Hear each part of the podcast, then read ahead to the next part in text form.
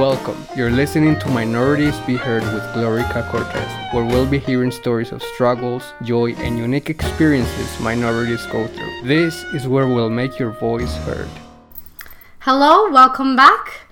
I am here with Kay Cortez. I'm here with Kay Cortez. What's up, girl? How you doing? I'm good. This is my best friend. He is a YouTuber and he's an actor, a writer.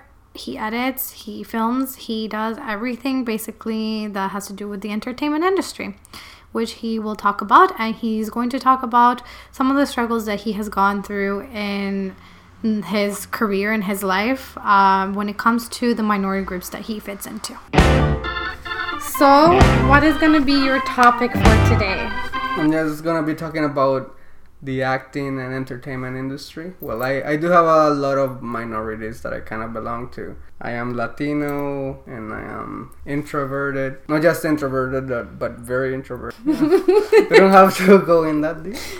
But yeah, I'm pretty introverted. I also want to be an actor. I want to write movies. I want to act in movies. I want to direct movies and TV shows and all that stuff. But it's very hard belonging to those other minorities. Like, already, if you want to be an actor, 95% of actors are unemployed. Well, not unemployed, but they're not making a living acting. Oh. So only like 5% of actors make a living acting. And so on top of that, I am very introverted, and in that business you have to be very well connected. You have pretty much all about connections. Even if you're not great at acting, if you have good connections, you can make it. But I am an introvert. I'm very shy. I'm not good at talking with people, so that's one thing. The other thing is that I am Latino. A lot of Latinos either get typecasted as a Latino, so you only get a role if they're looking for a Latino, or they just don't want you at all. Usually, especially if you have an accent. Maybe you can get away with it if you don't have an accent and you don't look so Latino. But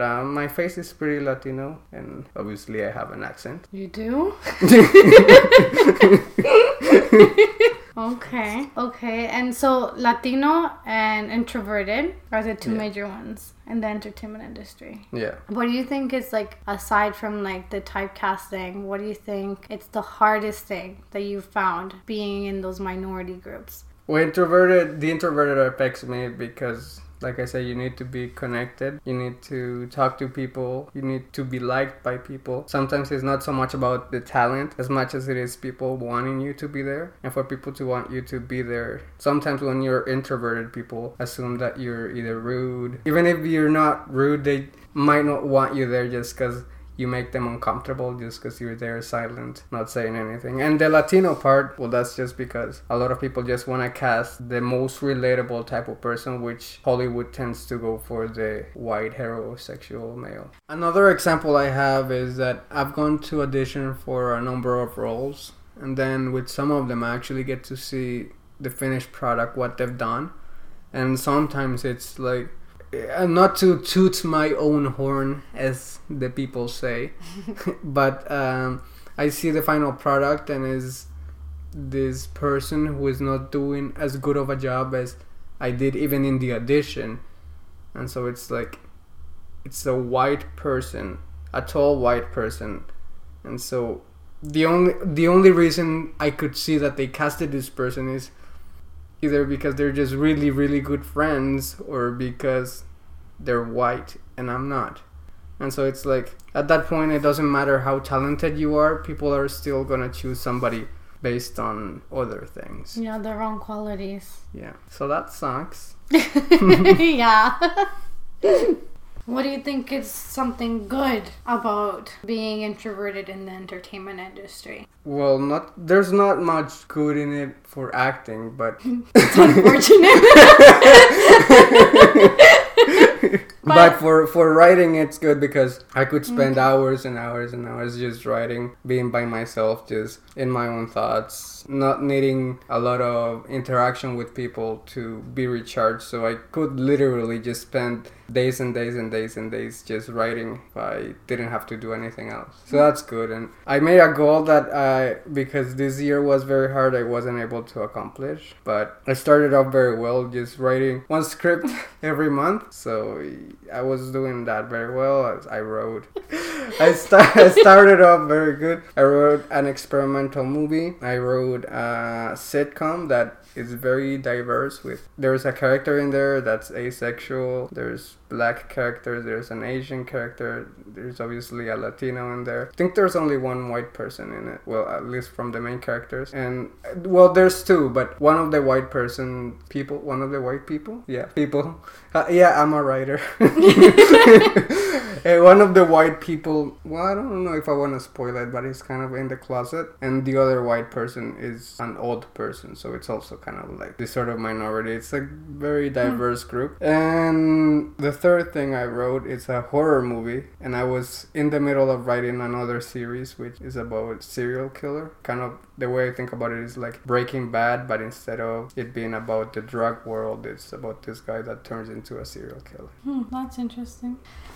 So going back, jokes aside, like you said that there's probably not a lot of things that are good at about being introverted, but I feel like there probably are. For example, as an introvert, because you don't socialize as much, you probably wouldn't be involved in like drama and all that stuff, or like in media. If you were an actor, I feel like your life wouldn't be as chaotic. I've always been interested in it though, like since I was 5, and I wasn't always as, I don't know if I would say as introverted. I don't know at what point in your life you're an introvert, or if you're always one thing, or if you change. But when I was much younger, I was more outgoing, so, and I was still very interested in acting. I think either way I would have always been pursuing this. But the other thing is that, yeah, I just, when you were talking, I did find one thing that's good for acting and being introverted, and it's that when you're quiet and you're just silent in the corner of a room, you get to observe everybody.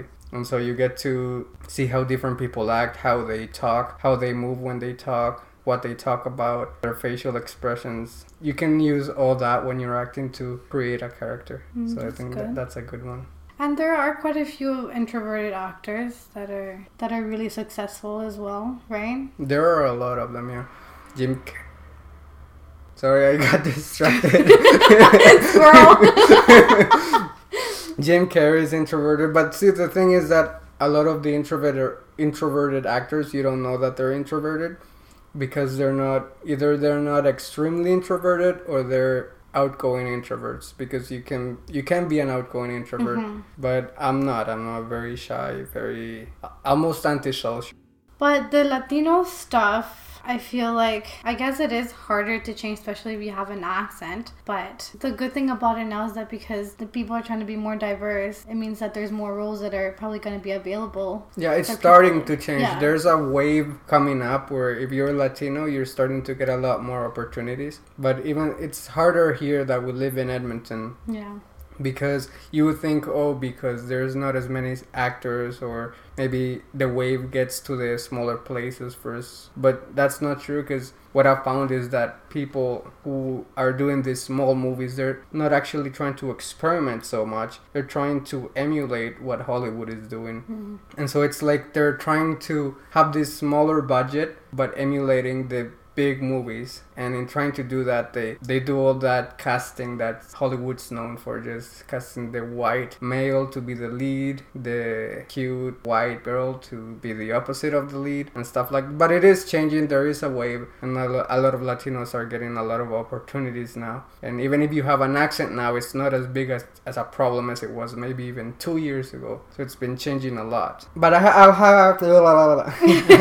have actually a very good example of one time where I was like, it was confirmed very well my worries that because I'm a Latino, I'm not getting roles, because I went in for this thing that was sort of like a tutorial thing for a school, like, where they cast me because they were looking for somebody who spoke Spanish. And when I got there, I never messed up. I did my lines 100%. I don't think I messed up once, and they were very happy with me, and they were like, oh my gosh, you're the most prepared actor we've ever had. You're amazing. We love you. And at the end of the shoot, they said, this is like the best experience we've had with an actor. But he finished that with saying, I wish we had more projects in Spanish. If we ever have more projects in Spanish, we'll call you. And it's not like, you're so good at your job, you're the most prepared actor that we've ever had. Any project we have, we'll keep you in mind. No, it was, if we have something in Spanish, we'll call you. and that was like damn, maybe like maybe 4 or 5 years ago, and they never called back. Oh wow. So yeah. Wow, that's pretty like direct too. It's like, it's weird because it's like this degree of racism that isn't quite the racism you're used to, because you're used to thinking of racism like hatred, mm-hmm. like somebody hates you because you're Latino, but this was the sort of racism that wasn't rooted in hate. It was just rooted in feeling that because you're Latino, you're worth less. Wow. You're not worth as much in this market, so we cannot market you because you're not worth as much as somebody who has a, well, I was gonna say a whiter skin, but I'm pretty pale. Well, depending on where you were born, that's the privileges that you get. That's very unfortunate and unfair. Yeah, but that's how it is. Do you think that things are gonna change like extremely in the next 5 years, or they're gonna continue to like slowly change? No, I think we're having, like I said, it's a wave, and it's a very, very big wave. I think it started in the music industry. Yeah, yeah. And it's moving into the acting now, and that's exciting, man. Yeah, right? It's good. I think part of it was the globalization of the internet, especially YouTube. Mm-hmm. Because then people were exposed to people from all over the world, and it showed that people, no matter what race they are, they're going to latch onto somebody because they relate to them as a person, mm-hmm. and not because of their race. Like somebody could relate to somebody from Africa or from Asia who's like from the United States just because they relate to them as a human being and not because they look like them. Okay, and speaking of YouTube, is it a little bit different in the YouTube world, since you're a YouTuber yourself? Is it different there than it is, for example, in Hollywood, or is it becoming like the same thing? Well, it is different in what I was saying, but there's still that stigma. There's still like a lot of people that do make it there, but for example, I did YouTube for 2 or 3 years in English, just in English.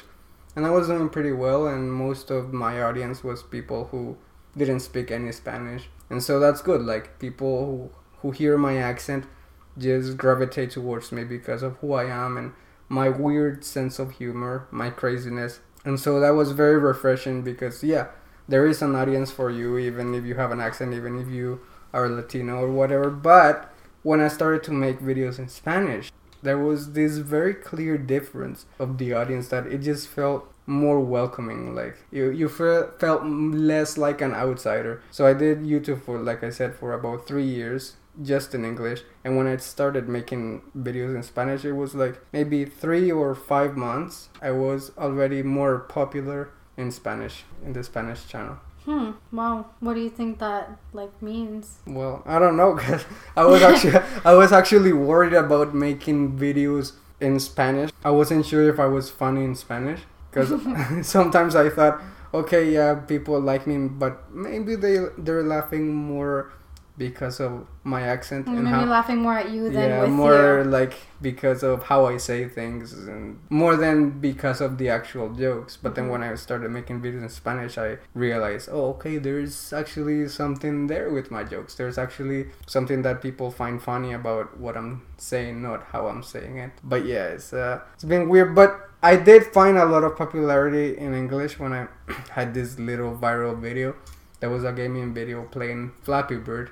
And that again was a lot of just people who didn't speak Spanish. So again, it showed me that there is an audience out there of English speakers that don't care about my accent or how I look like. But then YouTube deleted that channel, so I couldn't go.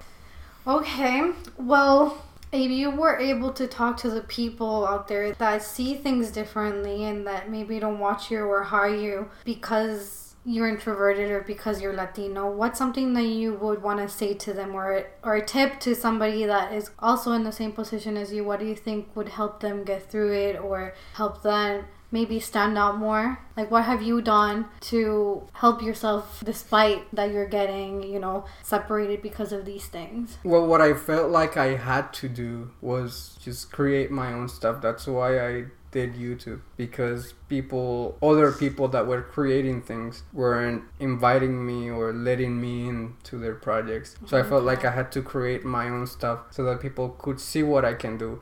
And so that people could see that there are people who want to watch what I do or what I'm in. And so I think that's the best advice I could give anyone. Even if you're not a minority, even if you're not Latino and also short, because that's another thing.